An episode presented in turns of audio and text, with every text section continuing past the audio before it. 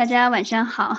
首先，特别感谢大家今天晚上能够抽出时间一起来听一段分享。现在我们的网络上有这么多的群，大家还能够愿意选择在这个时间段，在那么多活动当中选择来听和绘画相关的，我觉得是挺不容易的一种选择。那我们今天的分享主题呢，是如何用整理的思路来学习绘画。说到绘画，首先想问大家一个问题：在你的脑海中，你和绘画相关的回忆是什么？很多人可能是小的时候就特别喜欢画画，长大了之后又不画了。在最近呢，好像我们的周围刮起了一股重新学绘画的。风潮，我也是从今年二月份重新开始又开始画的。也就是说，我小的时候啊，大概三岁就开始有了一些绘画作品。大家也知道，我曾经在印象笔记的课程当中分享过，从小到大，我们家所有的一些和回忆、纪念品、作品相关的东西都是没有扔过的。所以我曾经把三岁时候的绘画也找了出来。那么，咱们群里的小伙伴，在你脑海中，你和绘画相关的回忆是什么呢？是大家给了不同的一些反馈。有些同学呢，记忆当中是和绘画相关的非常正面的回忆，是开心的，曾经拿过第一，曾经被老师表扬过，曾经画过一些什么样的画。也有些人呢，会回忆起来，一直觉得画的不太好。认为从小就没有天赋等等，那我们在每次和身边的朋友，尤其是成年人，在进行和绘画相关的沟通的时候，总是会出现不同的声音，而那些阻碍我们去画画的，我做了一个小结，我发现这些呢，都是一些我们头脑当中的负面的声音，比如说我不会画画。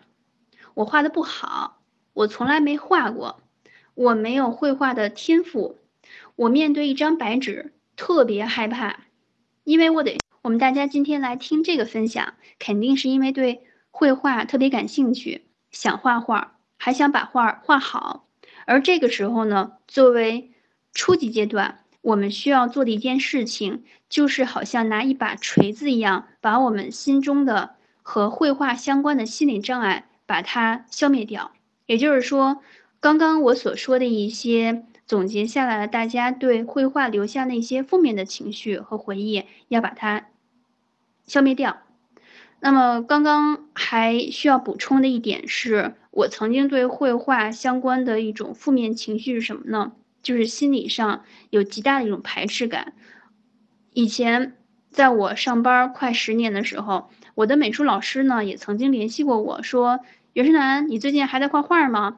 我说：“我已经很久没有画了，我得上班，我得工作，我得赚钱，现在不是我画画的时候。”我的绘画老师听到了这个答案，他也没有办法去说服说服我什么，因为确实对于成年人来讲，画画似乎和收入关系没有特别大，除非你是搞专业美术的。那我们要考虑很多现实问题，这个画画永远是排排在后面。它成为了一个不重要也不紧急的事情。那我为什么从今年开始又能重新开始绘画呢？我觉得还是因为我把自己的经济问题做了一些基础建设，实现了初级阶段的财务自由。也就是说，在经济层面上有了一些积累，我有些安全感了。我敢于去做那些我以为要退休了才能够去做的那些。和工作没关系的，只能给我带来愉悦，但是不能带来什么收入的事情。我相信每个人心中对绘画都有非常美好的期待，也有一些负面的回忆。那么在这个时候呢，咱们就可以有意识的把这些负面情绪消除掉，告诉自己，我们每一个人几乎是从三岁开始就可以进行涂鸦跟绘画了。我们需要的是。找到小的时候那种感觉，把我们的这种天赋都挖掘出来。每一个人都可以把画画出来，还能画得很好，画得很美，还可以受到别人的一些赞美。你的画也因为不断去绘制出来，能够给这个世界带来更多的色彩。像我今天又画了一些画儿，然后我老公刚回家之后，我就立马拿那个本子就朝他走过去，他就一下就明白了，就说啊，今天又画了什么？赶紧过来让我看看。然后那种感觉特别像是一个小孩子把他的作品交给爸爸看一样。总之，以前我没有绘画的时候，在心情不好或者是特别郁闷，有一些难题解不开的时候，我就会对自己发脾气，或者对老公发脾气。而当我今年重新开始去画画的时候，我发现我完全可以用这样的方式自我去解决很多情绪上的问题。通过画画，大概也就是五分钟、十分钟，我马上就进入了一种非常沉浸的状态。这个时候，很多负面的情绪和杂音全部都消失了，头脑当中呢很轻松、很愉悦，嘴角也慢慢展出展现出来的微笑，而且就这一切的美好心情都能够通过一幅一幅画面展示出来，为其他人带来一些温暖。相信大家听过我的视频或者看过我本人的，都能够发现我本身呢并没有那种很亲和的天赋，我看起来更多是知性，或者有的人会觉得我很理性，我非常严肃，特别正派，但我也特别希望能和大家建立很亲密的联系，能够为大家传递一些温暖，因为这是这个世界非常需要的。可是通过绘画，我发现。原来，我用绘画能够把我内心当中不能够表达出来的，或者不能轻易传递的情绪、感情，能够表达出来，传递给其他人，让他能够感觉到。是最近绘画让我非常深刻的一种体会，以及最大的一个收获。而我发现，绘画它原本就不是单纯的去画两笔就结束了，它完全是一个。可以表达沟通的方式，它是一种可以传达信息的方式。绘画呢，它像写作一样，写作我们通过文字去向其他人进行表达，去传达你的思想，也像跳舞一样，你用肢体语言去向别人表达你的喜怒哀乐，也像演讲。我们演讲的时候呢，又有声音，又有你的语音语调，还有你的手势。这些都是一种传达，唱歌也是同样的含义。也就是说，我们如果学了绘画，就可以拥有更多的一种表达和沟通的方式了。大家可以看一下这幅图，这是我在四月二十号的时候画出来，也发到群里分享过了。有些小伙伴已经看过了。那这幅图讲的是什么意思呢？它其实是我当天的一个心情日记。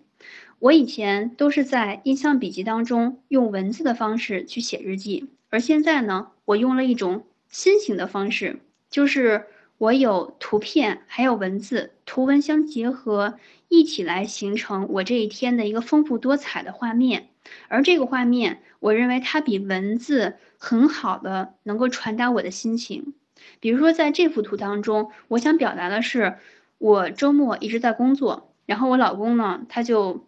跟呃父母家就是这两天一一去一回有一个往返，而回了北京之后呢，他带回了很多好吃的东西，这些都是婆婆给我们做的。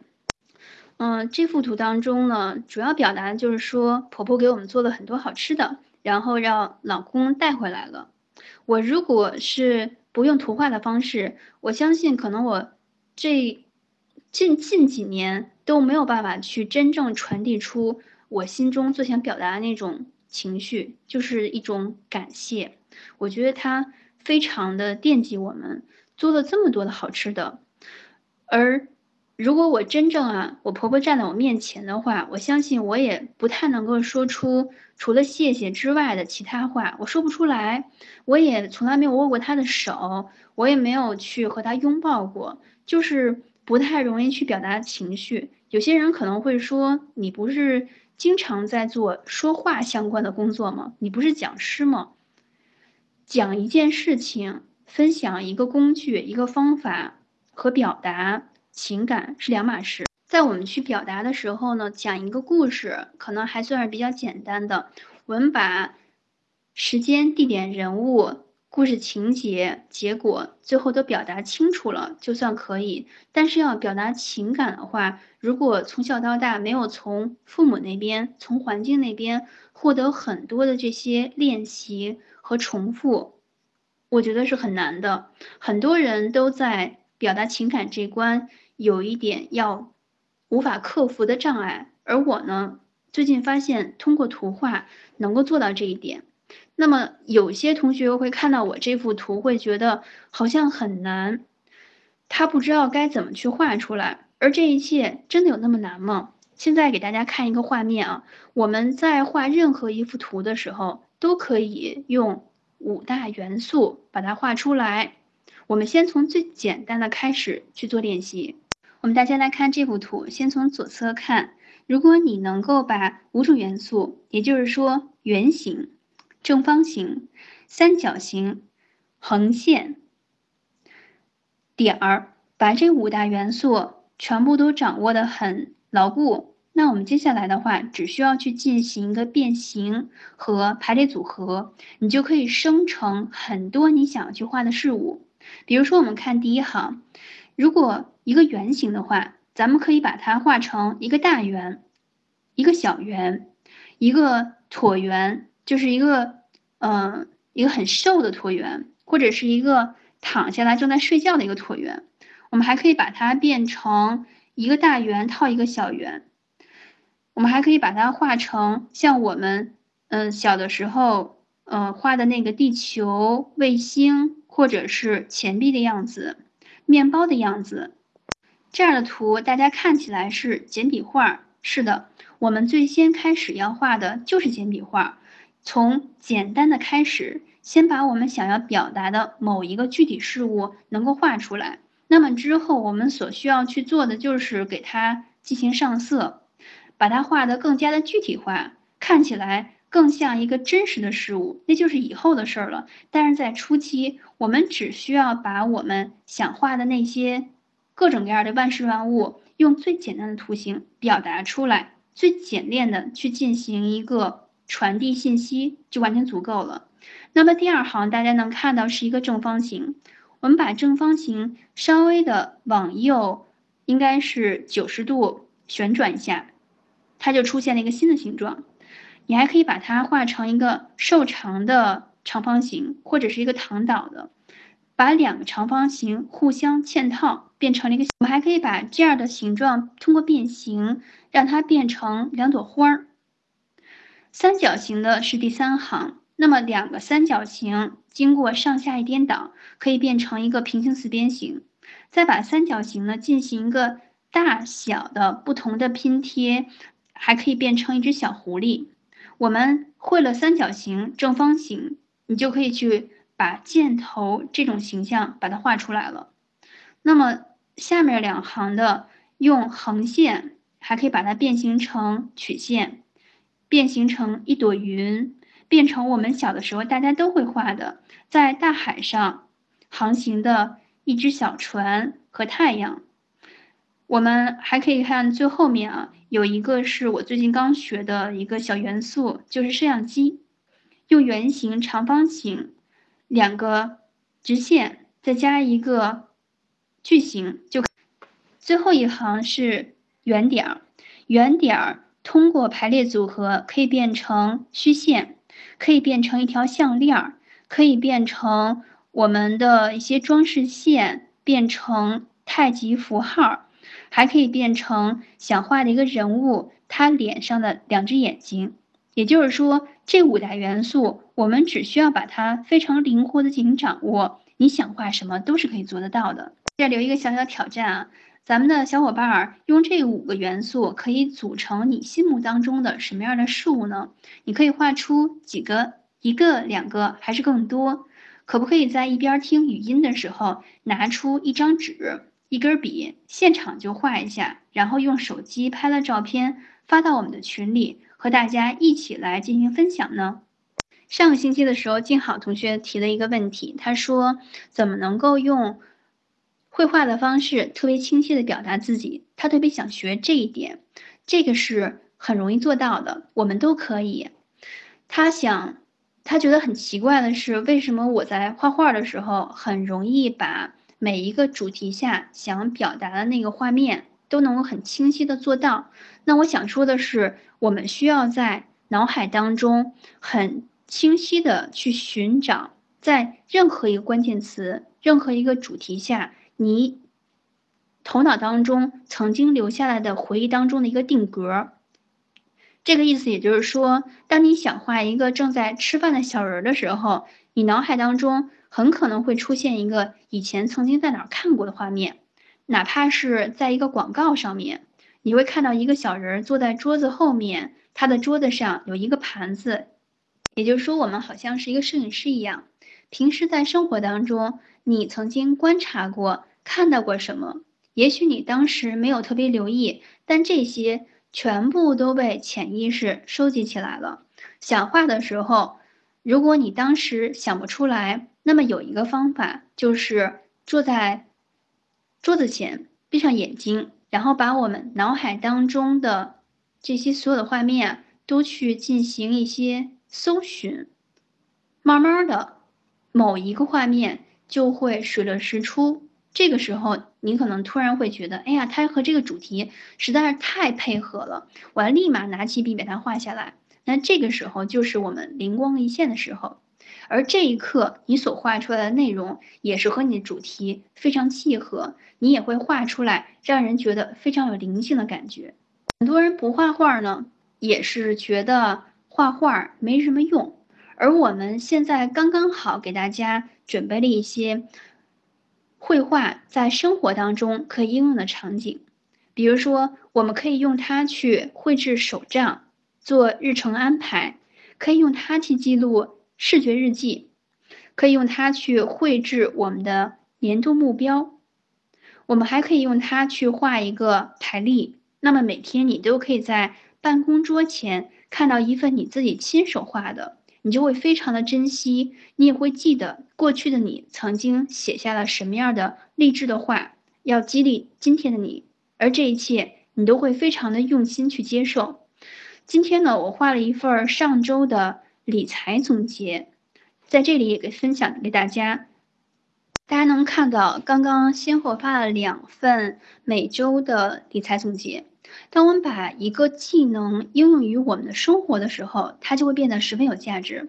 那大家能看到上面这一幅是相对而言比较生涩的，那是我第一次突然之间觉得，哎，我来试试看吧，能不能用它来写一份周总结呢？对于一周来说，信息量刚刚好，不多不少。它不像一天，你可能提炼不出来太多的亮点，画不出来；而一周的话呢，你可以刚好把这一周当中可能有那么某三天、某四天特别有意思的事情，可以在脑海当中形成一个定格的画面，把它画出来。同时还可以把我们的反思、收获全部都一起用图文的方式展示出来，非常的美观，而且也可以实现。传递的下面这幅呢是昨天晚上画的，那么大家能看到，通过一个星期的变化，确实能看到笔触也好，着色也好，重点的强调也好，都比上一个星期都有加强了。也就是说，我们的主要目的达到了，是写总结。其次呢，在技法上，只需要在后期不断的有意识的去进行一个提升，那么就可以画的越来越美观。美观是可以逐步实现的，在学习当中，我们也可以应用于画一份读书笔记。如果像以前那样看完一本书，我们就把它扔在一边，也不会留下太多的记忆。而如果用图文的方式去绘制一份图书笔记的话，我相信无论什么时候别人在问你那本书你看过了吗？这本书你给我们推荐一下，为什么好？你从中学到了什么？这个时候，你脑海当中的那个画面，就是你画出了一份图文的图书笔记。你会第一时间很清晰的表达出来，你当时从中学习到了什么。另外呢，我们学了更多和绘画相关的技巧，也可以应用于思维导图。其次，在工作当中，我们要如何应用呢？这个用途就越来越多了。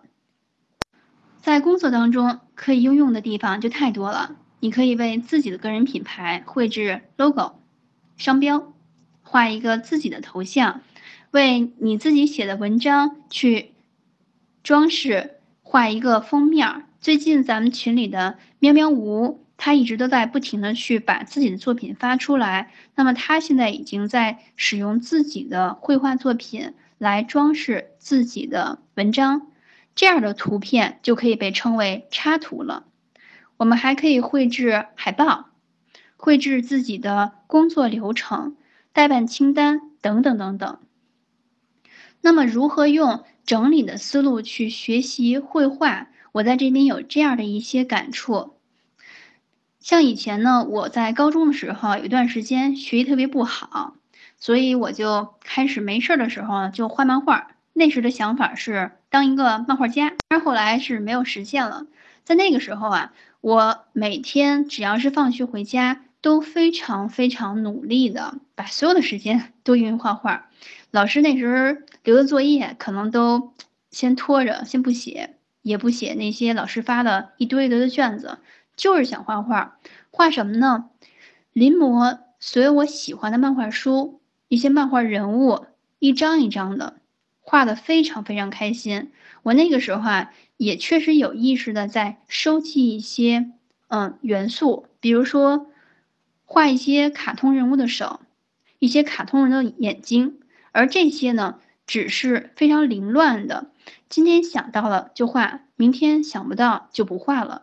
而到了我今年开始重新去学习绘画的时候，我突然有一个想法，就是需要用一种整合的思路去提升我的绘画效率。在今年二月份，我重新开始绘画的时候，我就开始有这个新的念头，就是要提升效率。那我需要有个系统，怎么构成系统呢？我有一个想法，就是我再也不要像中学时代的时候，想到什么就画什么。我需要有自己的一套绘画的元素集，或者叫素材集。大家看这幅图当中，左边的这张照片就是我的一个活页本，我用它来变成我的一个素材集，把它分成了几个类别，并且用标签的方式标了出来，会分成人物、动物、风景、物品，还有一些呃其他的那些，比如说隐喻或者一些商标、logo 等等，只要是我看到的，我想。将来会用得到的这些类别全部都进行了分类，比如说，呃，右边这幅图是全部都跟食物相关的。只要是平时我看到某一本书当中，或者哪怕是一篇文章当中，它有这样相关的元素，我全部都会先把它收集起来，在我集中绘画的时间段，把这些元素一个一个的全部放在素材本当中，分好类。那么，当将来有一天我突然想去做一个作品的绘制，想去做创作的时候，这个本儿就能够发挥作用了。大家可能也是很喜欢看《龙猫》这部电影，是吧？由宫崎骏大师来嗯编导的。那这个电影在制作之前，宫崎骏曾经也有一整本儿，全都是跟龙猫。因为那个时候还没有产生龙猫这个最终形象，它有一整本全部都是元素集，通过这些不断去绘制和收集，最后形成了龙猫的最终的角色设定。在有这个本之前，我还没有开始去花很多时间看一些书籍，也没有去找过什么老师去进行一个探讨请教。但是最近我有在看了更多一些国内外的很多一些呃。讲绘画相关的书籍，他们里面都提到了一个东西，就是这个元素本。如果我们想要让自己的绘画水平能够快速提升，你能够将来能够画越来越多的东西，你就需要首先有这样的一个元素本，这是必不可少的，而且也要在平时进行一些积累。那除了这个之外，我们还可以去做什么样的资料的分类呢？在这个元素本之外啊，我还有草图本、嗯作品集和速写的一个分类是什么样子呢？给大家发来看一下。我们家的网络 WiFi 好像这会儿是高峰期，传递图片的速度没有特别的快。那大家稍后就可以看到一张图片，它里面呢是能看到有四个不同的透明文件夹。我用标签的方法，在每一个文件夹右上方都贴了这个本里要放什么样的内容。其中一个叫草图，也就是说我在画正式的作品之前，一定都是会有草稿。你可以把它叫草稿，打草稿吗？这就是当有灵感刚刚出现的时候，你将来想要画某一个主题的作品，那么先把它的相应的草稿打出来。这个时候，我就是用这个文件夹来进行收集的。当这个文件夹已经收集了一段内容的时候，过一段时间啊，我有时间了，或者说我有心情了，我想把它画成一个成品，我会把这张草写文件夹呢，主要是为了提升水平所用的。因为我们除了去捕捉灵感，把灵感变成一个作品之外，我们肯定想要画得更好，让我们的线条更加流畅、优美，更加的有起伏，能够表达出来一些情感。那么这个时候，每天能拿出五分钟练习速写。就是一个不简单的事情，我们完全可以用这五分钟去画五到八个非常简单的小图。用这种方式，一个是提升我们的绘画速度，还有一个就是能够在最短的时间把我们想要画的一个事物能够体现出来，找到它的特点。这个速写呢，我是每天画完了之后啊，把画完的会收纳到这个文件夹当中。也就是说，如果想要在绘画这件事儿上做得更认真，能够让自己的进步越来越能够被看到的话，是需要一套系统的。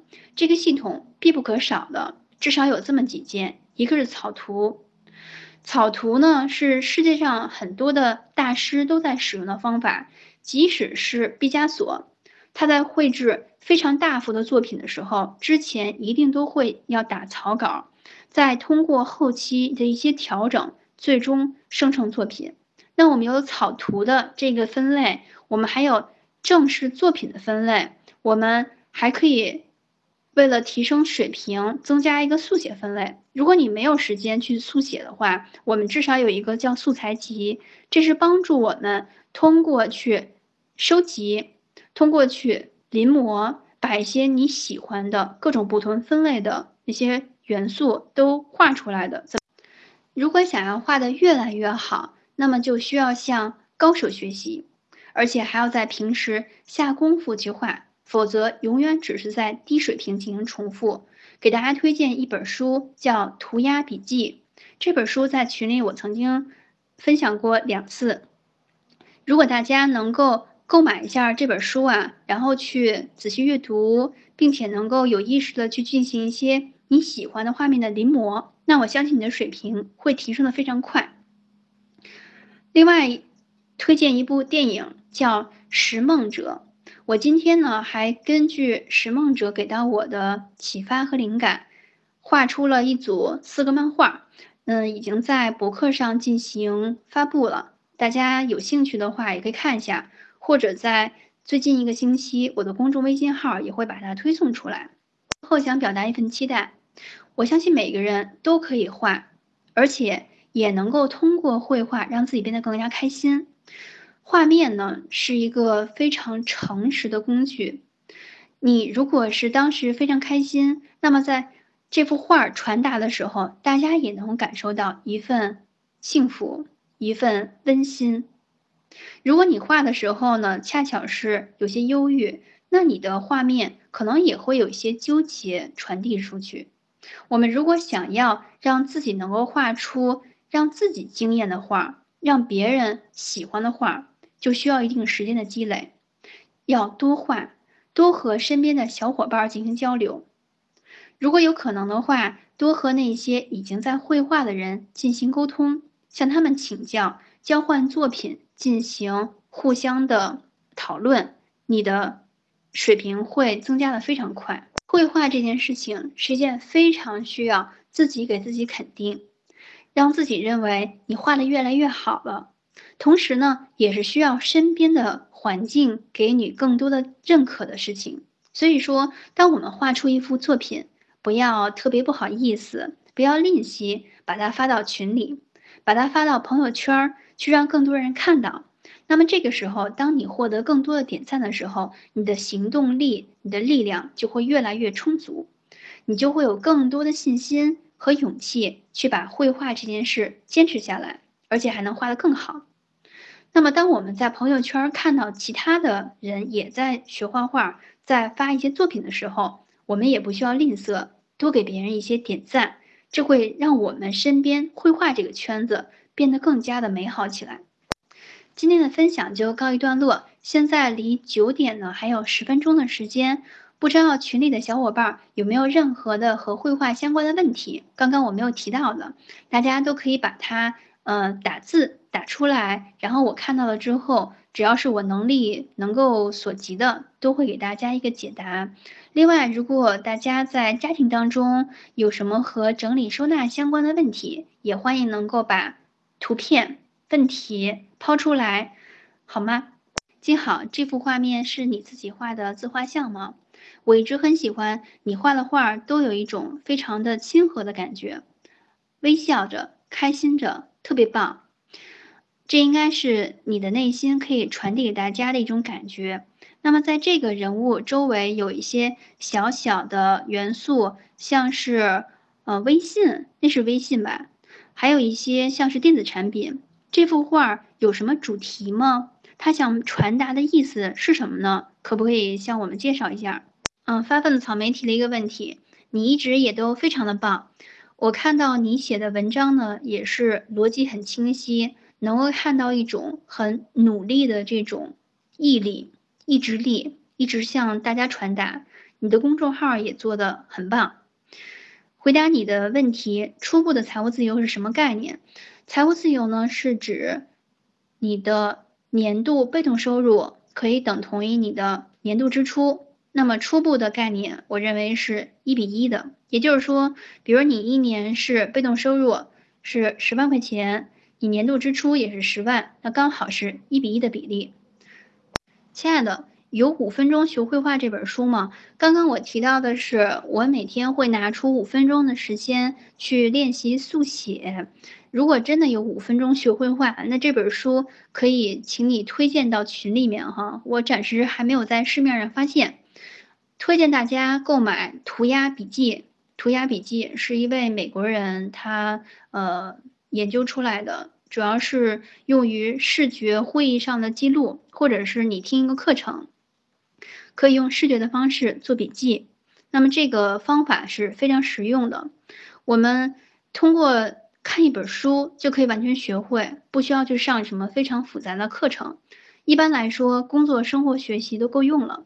谢谢文娟，你今天还对分享做了一个思维导图的记录，很棒。我刚。说完不久，你就已经把作品提交出来了，挺好的。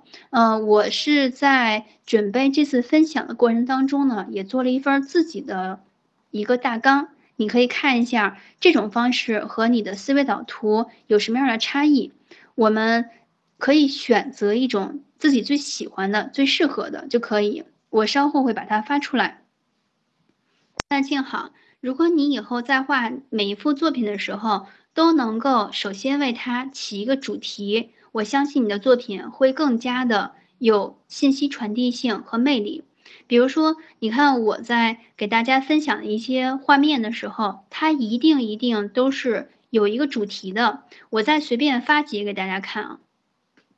我们通过去观察别的人发出来的资料，你就可以知道，哦，他这个是在画什么，他为什么要画这些内容。一定是因为他先有一个标题，有一个目标了，这个时候他再去画后面的内容呢，都会和这个主题是息息相关的。那么大家看到我的这幅图呢，叫二零一六年五月绘画计划，那它其实就非常的清晰，它是有标题、有主题的。下面在画的任何内容都是围绕着主题来展开。我自己首先很清楚，同时呢，我发给别人的时候，别人不需要问我什么问题，他就知道这是在表达什么，在传递什么。他会知道，哦，原来你五月份要画这些内容，你大概哪些已经画了，哪些还呃有待完成。那么这就实现了我们用绘画去传达思想的过程，再也不需要你画出一个画面，大家可能觉得，嗯。这画了一个花瓶儿，可能就是装饰用的。大家跟你之间可能也不会产生更多的接下来的沟通，也不会说看不懂来问你很多的问题。你到底画的是什么呀？然后你就会觉得，哎呀，我画这个你怎么会不懂呢？这些问。